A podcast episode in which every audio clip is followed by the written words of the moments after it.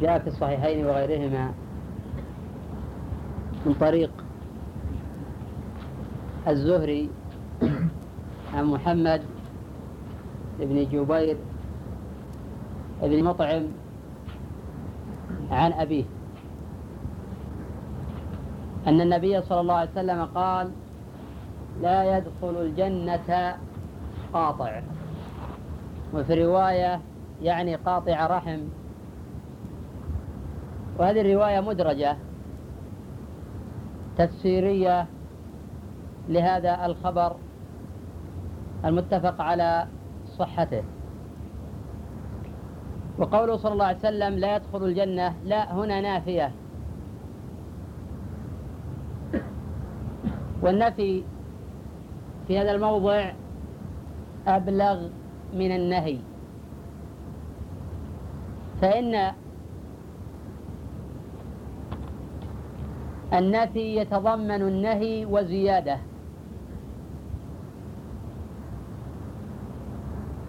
فالنبي صلى الله عليه وسلم قال لا يدخل الجنة قاطع رحم. وظاهر هذا الخبر أن قاطع الرحم لا يلج الجنة. مطلقا. وهذا غير مراد بإجماع أهل العلم. فإن العلماء مجمعون على أنه لا يحرم على الجنة إلا الكافر. وأما أصحاب الكبائر فمعرضون للوعيد الشديد وهم تحت المشيئة. إن شاء الله جل وعلا غفر لهم وأدخلهم الجنة وإن شاء عذبهم. قال تعالى إن الله لا يغفر أن يشرك به. هذا دليل على أن المشرك مخلد في النار وفي حكمه الكافر. فاليهود والنصارى والمشركون مخلدون في النار. قال الله جل وعلا إنه من يشرك بالله فقد حرم الله عليه الجنة ومأواه النار وما للظالمين من أنصار. وقال تعالى ومن يبتغي غير الإسلام دينا فلن يقبل منه وهو في الآخرة من الخاسرين وقال تعالى إن الدين عند الله الإسلام وقال تعالى يا أيها الذين آمنوا اتقوا الله حق تقاته ولا تموتن إلا وأنتم مسلمون. وقال تعالى هو سماكم المسلمين. فاليهودي حين يموت على يهوديته والنصراني حين يموت على نصرانيته يقطع عليه ماء بالجحيم. هذا مما أجمع عليه المسلمون. والأدلة في ذلك متواترة وصريحة. ونقل الإجماع على ذلك عشرات من أهل العلم. يخيل لبعض المتأخرين أن اليهود إذا كان مؤمنا بالله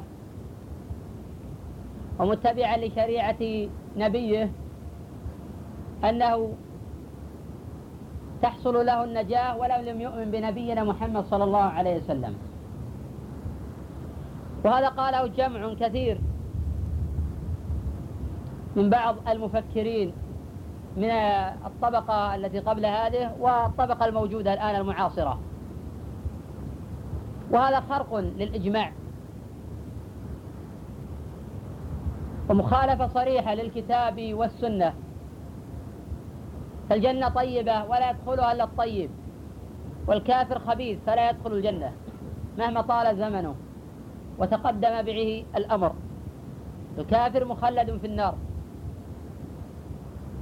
ولو صام الليل صام النهار وقام الليل واتبع شريعة نبيه ما نفعه ذلك حتى يؤمن بنبينا محمد صلى الله عليه وسلم ويتبع ما جاء به.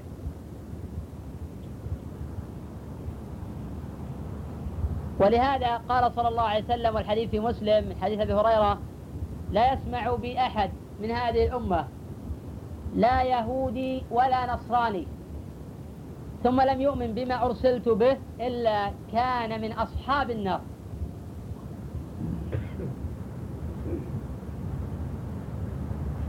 فقوله صلى الله عليه وسلم نرجع شرح الحديث لا يدخل الجنة يحمل على أحد أمرين. الأمر الأول قيل لا يدخل الجنة من أول وهلة.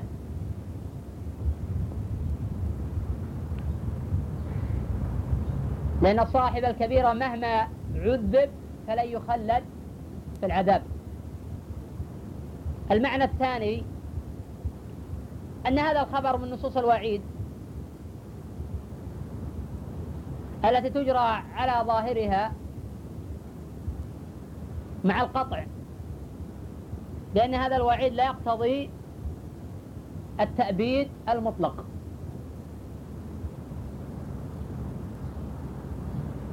ولعل هذا أقرب من القول الأول. لأن القول الأول يقتضي أنه لا بد من العذاب. وهذا فيه نظر. لأننا نعلم من أدلة الكتاب والسنة أن هناك فئة من أصحاب الكبائر لا يعذبون. وفئة يعذبون ثم يخرجون. ولهذا تأمل في الآية السابقة ويغفر ما دون ذلك لمن يشاء. في من يغفر له في من لا يغفر له. من رجحت حسناته على سيئاته غفر له. ومن رجحت سيئاته على حسناته عذب على قدر جرمه. والعذاب قد يعذب يعجل له في القبر. ثم يوم القيامة لا يعذب وقد يعذب في القبر ويوم القيامة فقوله جل وعلا ويغفر ما دون ذلك.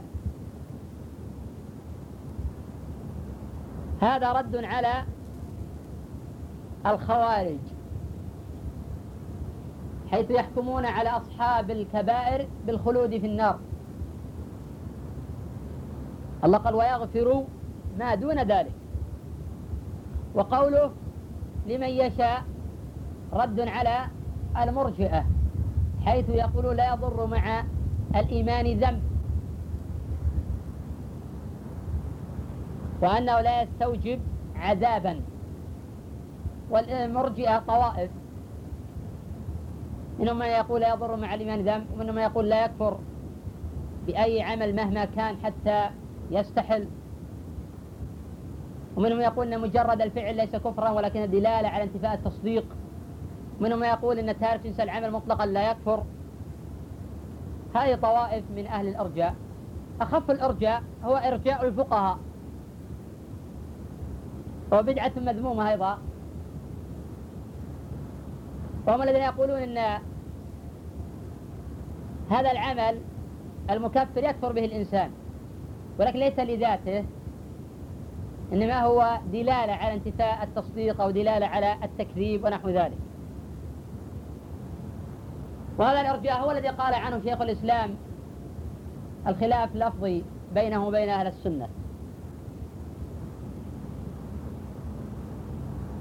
فقوله صلى الله عليه وسلم يدخل الجنة قاطع رحم. ما حد القطيعة؟ ما حد القطيعة؟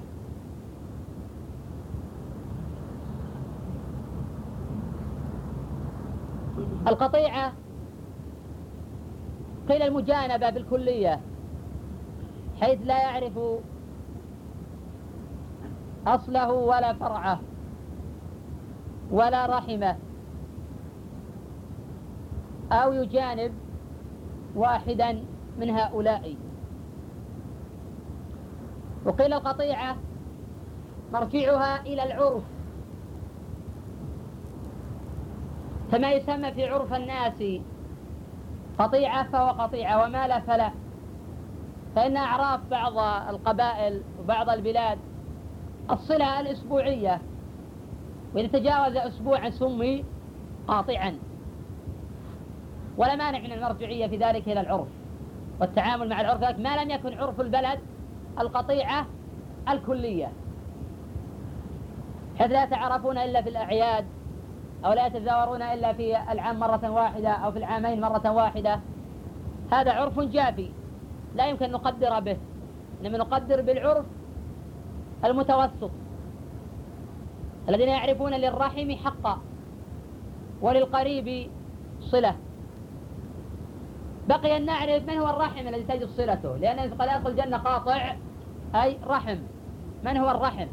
قيل الرحم هو كل من كان بينك وبينه قرابة.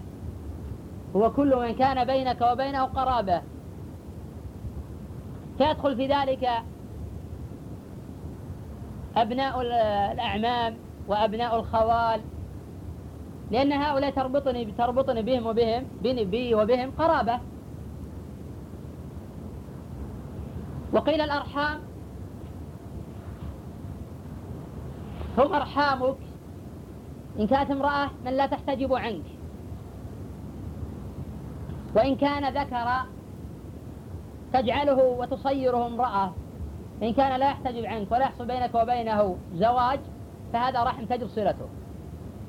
وما لا فلا تجب ولكن تستحب. أو قد يجب ولكن تكون مرتبة ثانية ليست كمرتبة الأولى. وهذا القول هو الصحيح. لأن القول الأول فيه توسع جدا. ولأن القول الأول لو قلنا به هو ينطبق على الرجل دون المرأة. لأن لا يمكن للمرأة أن تتصل على ابن عمه وعلى ابن أخوالها لتصلهم. هذا غلط. حينئذ الأرحام الذين تجب عليك صلته من النساء من لا تحتجب عنك. والحقوق تتفاوت تارة يكون لك الحق على هذه المرأة. لكن إذا قطعت يجب عليك أن تصلها.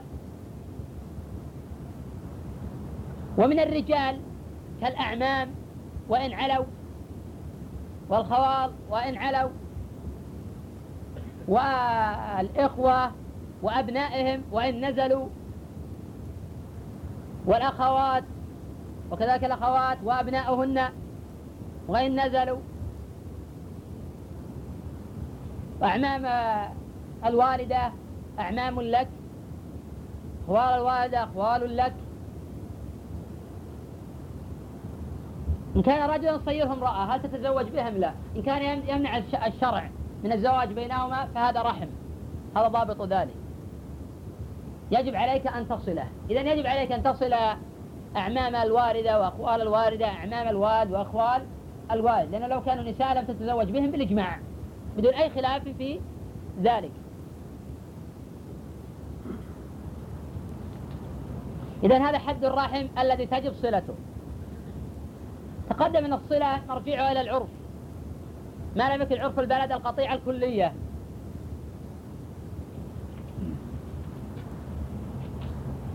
بقي الحديث عن أهمية صلة الأرحام. بادي ذي بدء أجمع المسلمون على وجوب صلة الأرحام. ودلت الأحاديث الصحيحة أن الرحم يجب وصلها وإن كانت كافرة. ففي الصحيحين من رواية عمرو بن العاص أن النبي صلى الله عليه وسلم قال إن آل أبي فلان ليسوا بأوليائي. إنما ولي الله والمؤمنون. ولكن لهم رحما أبلها أبلها ببلالها أي أضعها موضعها. فنفى عنهم الولاية. وأوجب لهم الصلة. قال الله جل وعلا في حق الوالدين وصاحبهما في الدنيا معروفا. صاحبهما في الدنيا مع أي صاحب الوالدين الكافرين في الدنيا أو المشركين في الدنيا معروفة ولكن ماذا قال في الأمور الأخروية؟ واتبع سبيل من أناب إلي. فهجر الأب محرم. وإن كان كافرا. ولكن الهجر مراتب والمقصود الآن الهجر الكلي. ولقد فقد تهجر مجلس وإن كان مسلما في حالة وجود منكر.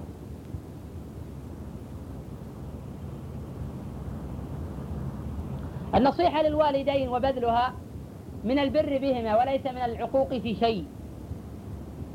فيخيل لبعض قليلي العلم أن نصح الوالد ووعظه وهجر المنكر الذي يزاوله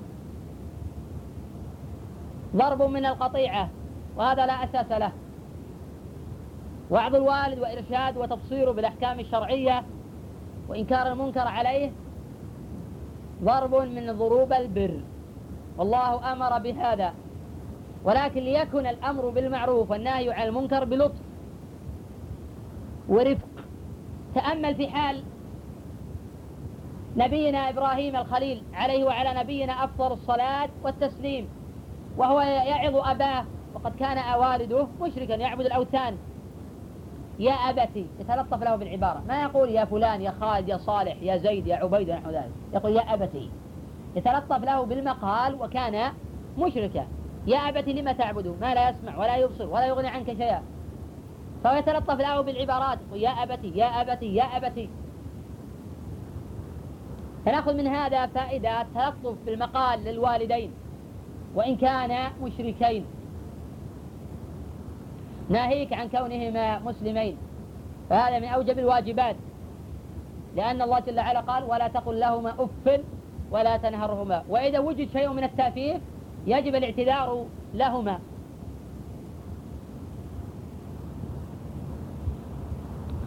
قطيعة الرحم تستوجب العقوبة المعجلة على التحديد السابق في الرحم.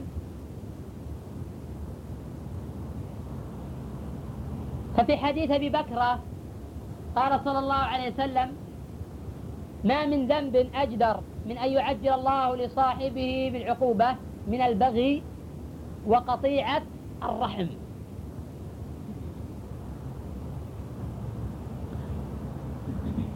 فالبغي تعجل عقوبته حتى لو بغى جبل على جبل لجعل الله الباغي دكا. فاحذر البغي. ولا تتخيل أن البغي أن تسرق بيت فلان أو أن تزهق روح فلان هذا نوع من أنواع البغي. لكن قد يبغي الإنسان على زوجته ويطغى عليها وهو لا يشعر. كي يعاملها معاملة المملوكين. فيضربها. في النهار ويجامعها في الليل ولا يعرف لها حقا. ويعتبرها كسقط المتاع. ويتجبر عليها. هذا نوع من البغي. فقد يكون الإنسان باغيا ولا يشعر بالاستطالة أيضا على أولاده حيث يتجبر عليهم ويتصور أنه إذا كان هذا ابنه له يصنع فيه ما يشاء له يضرب بدون حق. فالبغي مراتب. فالبغي عقوبة معجلة. من البغي الغيبة. من البغي النميمة. من البغي البهت. من البغي تضخيم القضايا. كي توجد قضية على شخص من الأشخاص تضخم في حقه. هذا بغي وعدوان. لأن القضية لا تستوجب هذا. من البغي غيبة الوالدين. وهي أعظم أنواع البغي. من البغي ما يقع الاستطالة على أعراض المسلمين والمسلمات بالاتصال بالهاتف وأذية الناس من البغي المعاكسات من البغي مطاردة النساء في الأسواق من البغي الثري في أعراض المسلمين والمسلمات.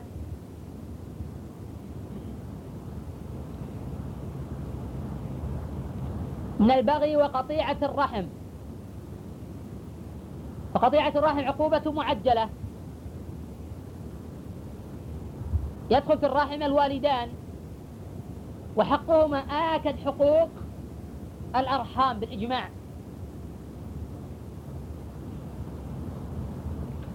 فالبر بهما آكل من البر بالأعمام والخوال ونحو ذلك. فالصلة مراتب وحق الوالدين أعظم من حق الأبناء.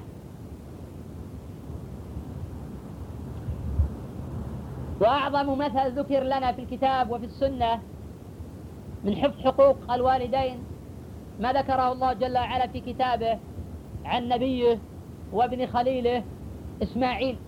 حين قال الخليل يا بني إني أرى في المنام أني أذبحك. فانظر ماذا ترى. قال يا أبت افعل ما تؤمر. تأمل في حال إبراهيم كيف امتثل أمر ربي جل وعلا؟ ولم يراجع ربه قط. لم يراجع ربه قط. ولم يقل لعل يفعل كذا أو لعل يفعل أو يعتذر عن ذلك أو هذا ابني ولا تحمل وهذا في شقة عظيمة. بمجرد أن رأى الرؤيا ورؤيا الأنبياء وحي عرض ذلك على ابنه وتأمل في حال الابن البار. قال يا أبت افعل ما تؤمر. ستجدني إن شاء الله من الصابرين. لم يكن أي معارضة. وحين استسلم الابن لرؤيا أبيه وأضجعه والده وأراد أن يذبح كما تذبح الشاة. والله جل وعلا يقول هل جزاء الإحسان للإحسان؟ حين امتثل أمر ربه. عوضه الله جل وعلا بأن يذبح كبشا وفديناه بذبح عظيم. فداه الله جل وعلا بسبب امتثاله. حين لم يراجع ربه واستسلم للأمر. جزاه الله جل وعلا وجعل أيضا إسماعيل نبيا وجعل من ذرية إسماعيل أفضل نبي وطع على الأرض وهو نبينا محمد صلى الله عليه وسلم. فالإنسان حين يستسلم لأوامر ربه وحين يمتد أمر ربه وحين يصل رحمه يجد هذا في ذريته وأبنائه. إلى ما لا نهاية؟ وكان أبوهما صالحا فصلاح الآباء يدرك الأبناء مهما بعد الأبناء حتى السابع العاشر من الولد.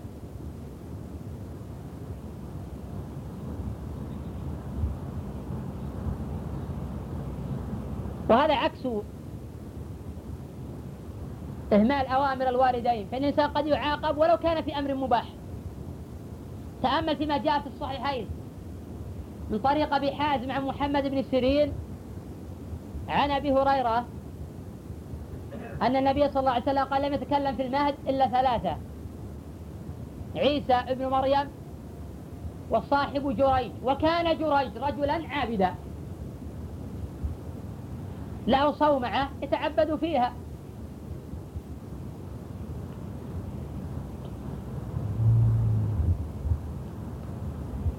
أتت إليه والدة ذات يوم فقالت يا جريج.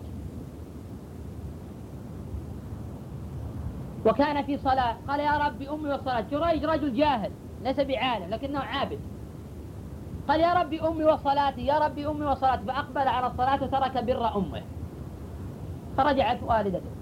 فلما كان من الغد أتت إليه وهو يصلي قد يا جريج. فقال يا ربي أمي وصلاتي يا ربي أمي وصلاتي. فأقبل على الصلاة وترك أمه.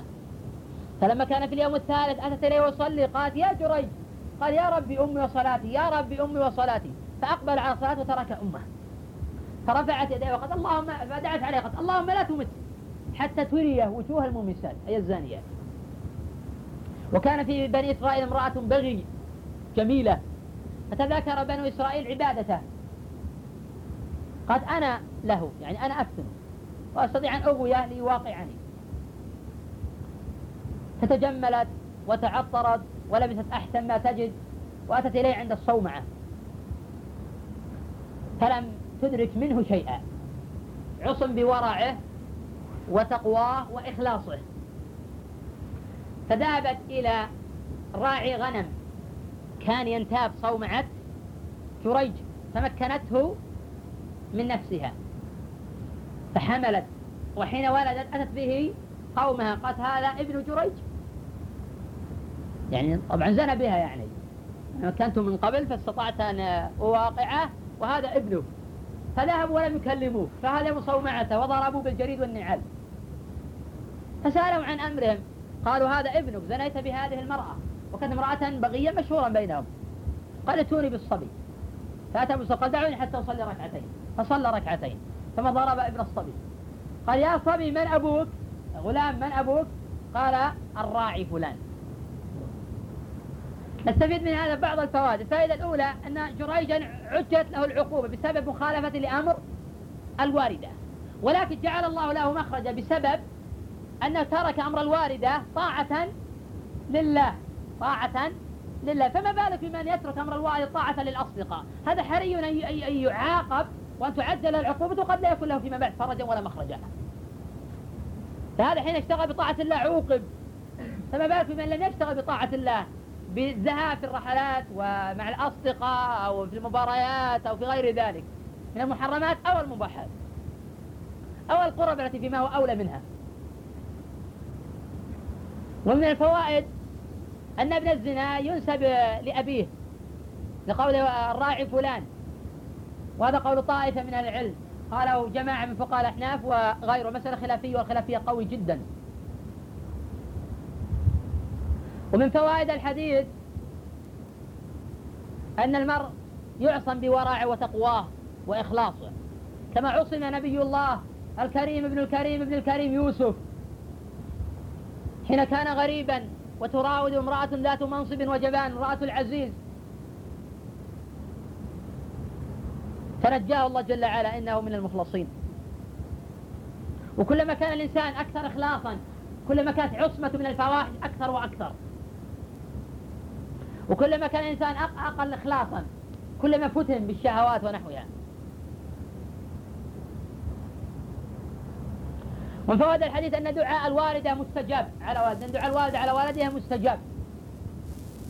ومن فوائد الحديث ما تقدم على أن نشرح حديث أبي بكرة أن الدعاء أن قطيعة الرحم عقوبة معجلة.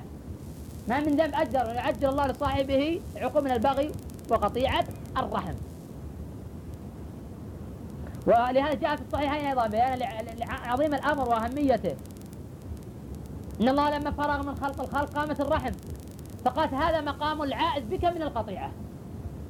فقال الله للراحم ألا ترضين أن أصل من وصلك وأن أقطع من قطعك؟ قد بلى رضيت يا ربي. قال أبو هريرة اقرأوا إن شئتم. فهل عسيتم إن توليتم أن تفسدوا في الأرض وتقطعوا أرحامكم؟ أولئك الذين لعنهم الله. فأصمهم وأعمى أبصارهم. وقد ذهب غير واحد من أهل العلم إلى أنه يجب على الإبن أن يطلق زوجته رضا إرضاء لأمه. واستدل على ذلك بما رواه أحمد وغيره بسند صحيح. حديث أبي عبد الرحمن السلمي قال كان فينا رجل لم تزل به أمه أن يتزوج. فلما تزوج لم تزل به أمه أن يطلق فاحتار. بالأمس تأمر بالزواج حين تزوج تأمره الآن بالطلاق فاحتار. فذهب إلى أبي الدردة بالشام فسأله قال ما أنا ما أنا بالذي آمرك أن تطلق؟ ولا أنا بالذي آمرك أن تمسك. ولكنني سمعت النبي صلى الله عليه وسلم يقول الوالد أوسط أبواب الجنة. فاحفظ هذا الباب أول عنه فذهب الرجل فطلق زوجته. واحتج أيضا على ذلك بأن أمير المؤمنين عمر رضي الله عنه حين أمر ابنه أن يطلق زوجته رفض ابن عمر. وذهب إلى النبي صلى الله عليه وسلم فقال أطع رواه أبو داود بسند قوي. فالقول الثاني لا يجب والصحيح التفصيل في هذه المسألة. لا يجب أن تطلق ولا يمتنع الطلاق صحيح التفصيل في هذه القضية. فإن كان أحد الوالدين يأمران الإبن بطلاق الزوجة لما يترتب على بقاء الزوجة مع الابن من الأضرار على الابن. فكترك ما ينفعه. أو أن المرأة خفيفة اليد أو سيئة الخلق والطباع أو لا ترد يد لامس. فيجب على الابن أن يمتثل. أما إن كان الأمر بينهما غيره وأمور شخصية يمكن علاجها فلا يجب على الابن أن يمتثل لأن الامتثال ظلم للمرأة.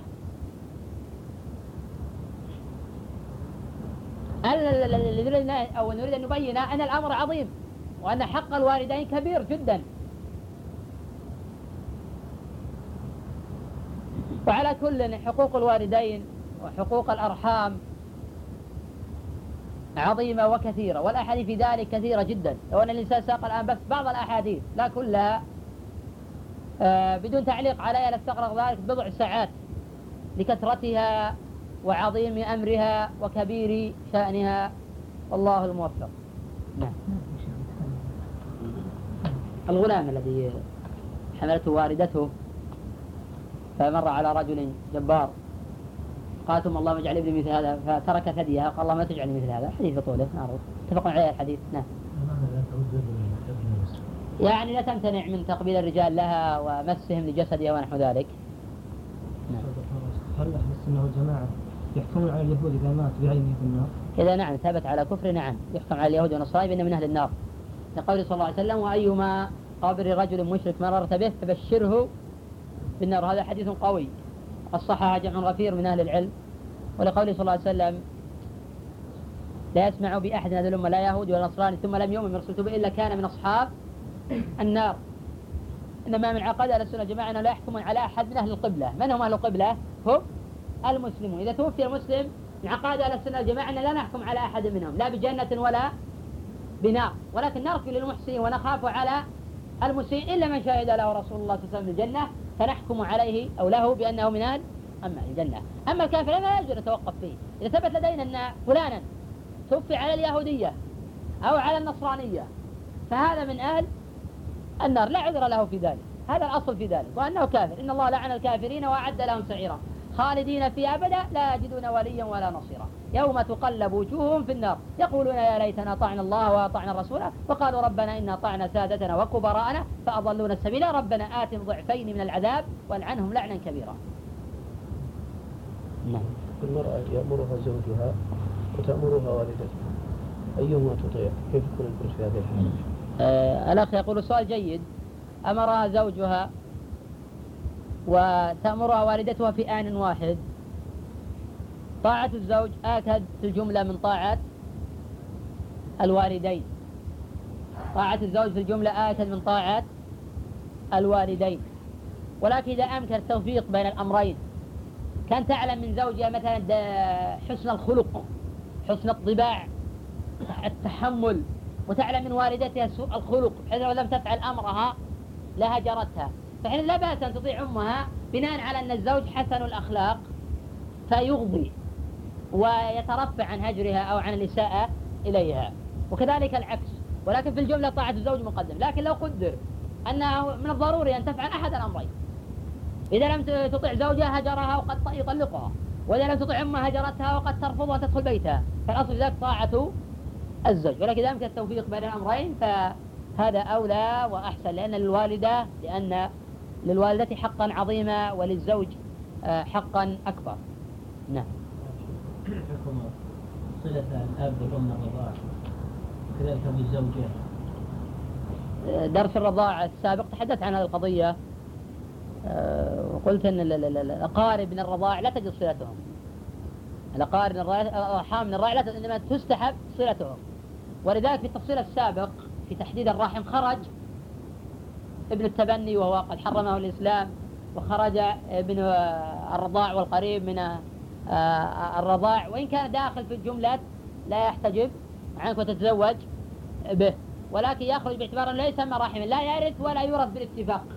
ابنك من الرضاع لا يرثك ولا ترثه إجماعا وليست هي العلة الميراث لأنه قد ترث ابن عمك ويرثك من آه، العم ولا تجب صلته في أصح قولي آه، العلماء. فالابن من الرضاعة والأخ من الرضاع وأم الرضاع وأبو الرضاع لا تجب صلتهم ولكن بر وصلة. يستحب ذلك ولا يجب. والأفضل للعبد أن يبادر إلى صلة إخوانه وأخواله وأعمامه وأولاده وأخواته من الرضاعة. وتقدم التفصيل في الرضاعة أنه لا ينبغي للأخ أن يخلو بأخته من الرضاعة كما اختيار جماعة من أهل العلم لأن دواعي الشهوة موجودة. وقلت أن الراجح أنه يحرم السفر بها لما يترتب على ذلك من المفاسد الكثيرة. وإن كان في الجملة الأصل الجواز لكن يترتب على فساد عظيم وقد وجد في الواقع وفي دنيا الواقع أضرار عظيمة بسبب التساهل في قضية الأخ والأخت من الرضاعة بحيث يسافر بهما. لأن دواعي الشهوة موجودة والقضايا كثيرة في مثل هذا. آه، الباب. بما أن دواعي الشهوة موجودة فيحرم. لكن إذا انتفت الدواعي. إذا انتفت دواعي الشهوة وأمن الرجل فالأصل شرعا هو آه، الجواز. وتقدم آه، رفض التوسع في قضية الرضاع كقضية أن تكشف لك زوجة ابنك من الرضاع وأن هذا غلط.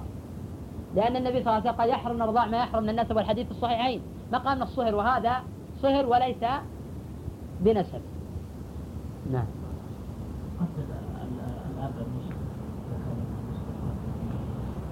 الأخ يسأل أن الابن هل يقتل أباه إذا كان مشركا؟ إذا كان في الحروب. دارت حرب بين المسلمين وبين الكفار وكان الابن مسلما والأب آه، كافر ويقاتل الكافر المسلمين. إن استطاع الابن يتجنب قتل أبيه ويدعو لغير المسلمين فهذا أولى. ولكن إذا لم يكن بد من قتله حيث لن تقتله قتلك فلا مانع من آه، آه، قتله. أما القصة المروية الآن مشهورة أن أبا عبيدة قتل أباه هذه لا أصل لها. رواه الطبراني وهي قصة باطلة. فذاك أرى الذي أرى في هذه القضية أن الابن يحاول يتجنب قتل أبيه. ما وجد إلى ذلك سبيلا. أما إذا لم يكن من ذلك بد. فحينئذ لا مانع أن آه، يقتل باعتبار أنه آه، مشرك. ولكن إذا وجد بدا من ذلك ووجد غيره يقوم بالقضية فهذا أولى. يبتعد عنه من هنا وهناك. فهذا أولى وأفضل أيضا. نعم. هذا يسمع نعم استفاد العذر بالجهل لا يسمع يستفاد نعم إذا ما سمع الكافر اليهود والنصارى بالإسلام أصلا ما سمع عن الإسلام أصلا ولا بلغهم الإسلام ولا يعرفون شيئا اسمه إسلام فنعم نقول أن هؤلاء ينزلوا منزلة أهل الفترة يعاملون في الدنيا معاملات الكفار فلا يدفنون في مقابر المسلمين ولا يرثون ولا يورثون ولكن في في الآخرة يمتحنون. سبق الحديث عن المسلم في عدة مقامات. نعم. يخاف الناس على ذلك عن حديث المؤمن القوي أو المؤمن الذي يخاطب الناس على خير المؤمن الذي لا يخاطب الناس ولا يصبر على أذاهم وهذا حديث جيد. وقد جاء في مسلم أن النبي صلى الله عليه وسلم قال المؤمن القوي خير من المؤمن الضعيف وفي كل خير. احرص احرص على ما ينفعك واستعن بالله ولا تعجز. فإن أصابك شيء فلا تقل لو أنني فعلت كذا وكذا لكان كذا وكذا. ولكن قل قدر الله وما شاء فعل. هذا رواه مسلم في صحيحه. الحديث الآخر رواه الترمذي وغيره. المؤمن الذي يخاطب الناس ويصبر على خير من المؤمن لا يخاطب ولا يصبر على أذاهم وهذا حديث حسن. نعم. الناصر ليس اسم من أسماء الله ولكنه صفة من صفات الله. فالله جل وعلا هو آه الناصر وهو النصير. فيخبر عن الله جل وعلا بأنه هو الناصر ويخبر عن الله بأنه هو النصير لكن ليس الناصر اسم من اسمه فإذا يحرم التسمي بعبد الناصر لأن الناصر ليس اسما من أسماء الله جل وعلا فإذا وجد شخص عبد الناصر يغير اسمه. غير لا نعم. لكن شخص غير قرابة وهو لا يصل لا يصل ليس الواصل بالمكافئ إنما الواصل الذي يصل من قطعه. إذا قطع بك قريبك فلا تقطع به. حديث في صحيح مسلم حديث على عبد الرحمن بن يعقوب الحرقي عن أبي عن أبي هريرة أن رجلا جاء إلى النبي صلى الله عليه وسلم فقال يا رسول الله إن لي قرابة أصله ويقطعوني وأحلم عليهم ويجهلون علي. فقال النبي إن كنت كما تقول فكأنما تسفهم المل أي تحت في جمر الرماد الحار ولا يزال معك من الله ظهير ما دمت على ذلك. عن مسألة الظفر؟ متى يجوز الإنسان إذا ظفر بالمال وهل يفرق بين أمواله؟ الأخ يسأل عن مسألة الظفر ما معناها وما حكمها؟ معنى الظفر إذا كان لك على شخص حق لم يعطك إياه واستطعت أن تظفر بماله هل لك أن تأخذ بقدر حقك أم لا؟ هذه مثلا تسمى مسألة الظفر. أعيد الصورة. إذا كان لك على شخص حق منعك إياه. أو ماطل أو رفض أو جحد. واستطعت ما بعد أن تظفر بمالك. هل لك أن تأخذ حقك أم لا؟ مسألة فيها خلاف بين العلماء. القول الأول الجواز والقول الثاني المنع. والصحيح الجواز بشروط. ودليل الجواز امرأة أبي سفيان هند حين أتت إلى النبي صلى الله عليه وسلم والحديث الصحيح. قالت يا رسول إن أبا سفيان رجل شحيح. لا يعطيني من ماله ما يكفيني ولا يكفي بنية. فقال النبي صلى الله عليه وسلم خذي من ماله ما يكفيك. هذا دليل على مسألة الظفر. لكن قلنا يجوز الظفر بشروط. الشرط الأول أن يكون الحق ثابتا لا شبهة فيه. الأمر الثاني أن يمكن المساواة في أخذ الحق. أن يمكن المساواة في أخذ الحق. الشرط الثالث ألا يظلم غيرك أو يغرم غيرك. مثال هذا لي حق عند عمرو الذي له المحلات التجارية الفلانية. وفي هذه المحلات التجارية عامل اسمه خالد. وقد وعمر هذا جعل آه، على خالد الغرام إذا سرق شيء أو شيء. فأنا حين أخذ من محلات عمرو يغرم خالد. إذا حرام علي أن أظفر بمالي يترتب ضرر على الغير. واضح؟ آه، الشرط الرابع ألا يساء بك الظن. يعني قد تأخذ فتتهم بالسرقة والناس ما يعرفون أن لك حقوق أن أن بينك وبين فلانا شيئا من الحقوق. فحينئذ ليس بك الظن. إذا انتفت هذه الشروط الأربعة جاز الظفر في هذه المسألة. والرحمة. شاذة الرواية. لفظ الحق شاذة جاءت من رواية خادم مخرج القطواني شاذة الرواية. نعم. صعب ضبط هذه الضوابط. إذا كان الإنسان عايز يظفر بحقه. صعب يعني إذا إذا ما استطاع ضبطها إذا ما استطاع ضبطها فالأصل منع. نعم. الأخ يسأل عن حديث قراءة سورة الكهف في يوم الجمعة. الحديث في الجملة مختلف فيه. جاء بألفاظ كثيرة. من ألفاظه من قرأ سورة الكهف يوم الجمعة. كسطع له نور. ومن ألفاظه من قرأ سورة الكهف ليلة الجمعة. الله له من نور فيما بينه وبين البيت العتيق. والحديث جاء بلفظين بلفظ يوم الجمعة. وفي إسناد اختلاف كثير. وأكثر الطرق لا تخلو من نعيم بن حماد الخزاعي. ونعيم بن حماد الخزاعي سيء الحفظ ضعيف الحديث. قال عنه الإمام أبو داود رحمه الله تعالى له عشرون حديثا لا أصل لها وقد اتهم بوضع الأحاديث في نصر السنة. وقال عنه الإمام النسائي رحمه الله تعالى كثر تفرده عن الأئمة المعروفين فصار إلى حد من لا يحتج بخبره. وجاء عند الدارمي من طريق قيس بن عباد عن أبي مجلز عن أبي سعيد الخدري موقوفا. قال من قرأ سورة الكهف ليلة الجمعة أضاء له من نور فيما بينه وبين البيت العتيق. رواة ثقات ولا مجال للاجتهاد في ذلك. فله حكم الرفع على ما قال العراقي في ألفيته. وما أتى عن صاحب بحيث لا يقال رأيا حكمه الرفع على ما قال في المحصول نحو من أتى فالحاكم الرفع لهذا أثبته وفي من ضعف الحديث مطلقا لكثرة الاختلاف في هذا الخبر. الله أعلم.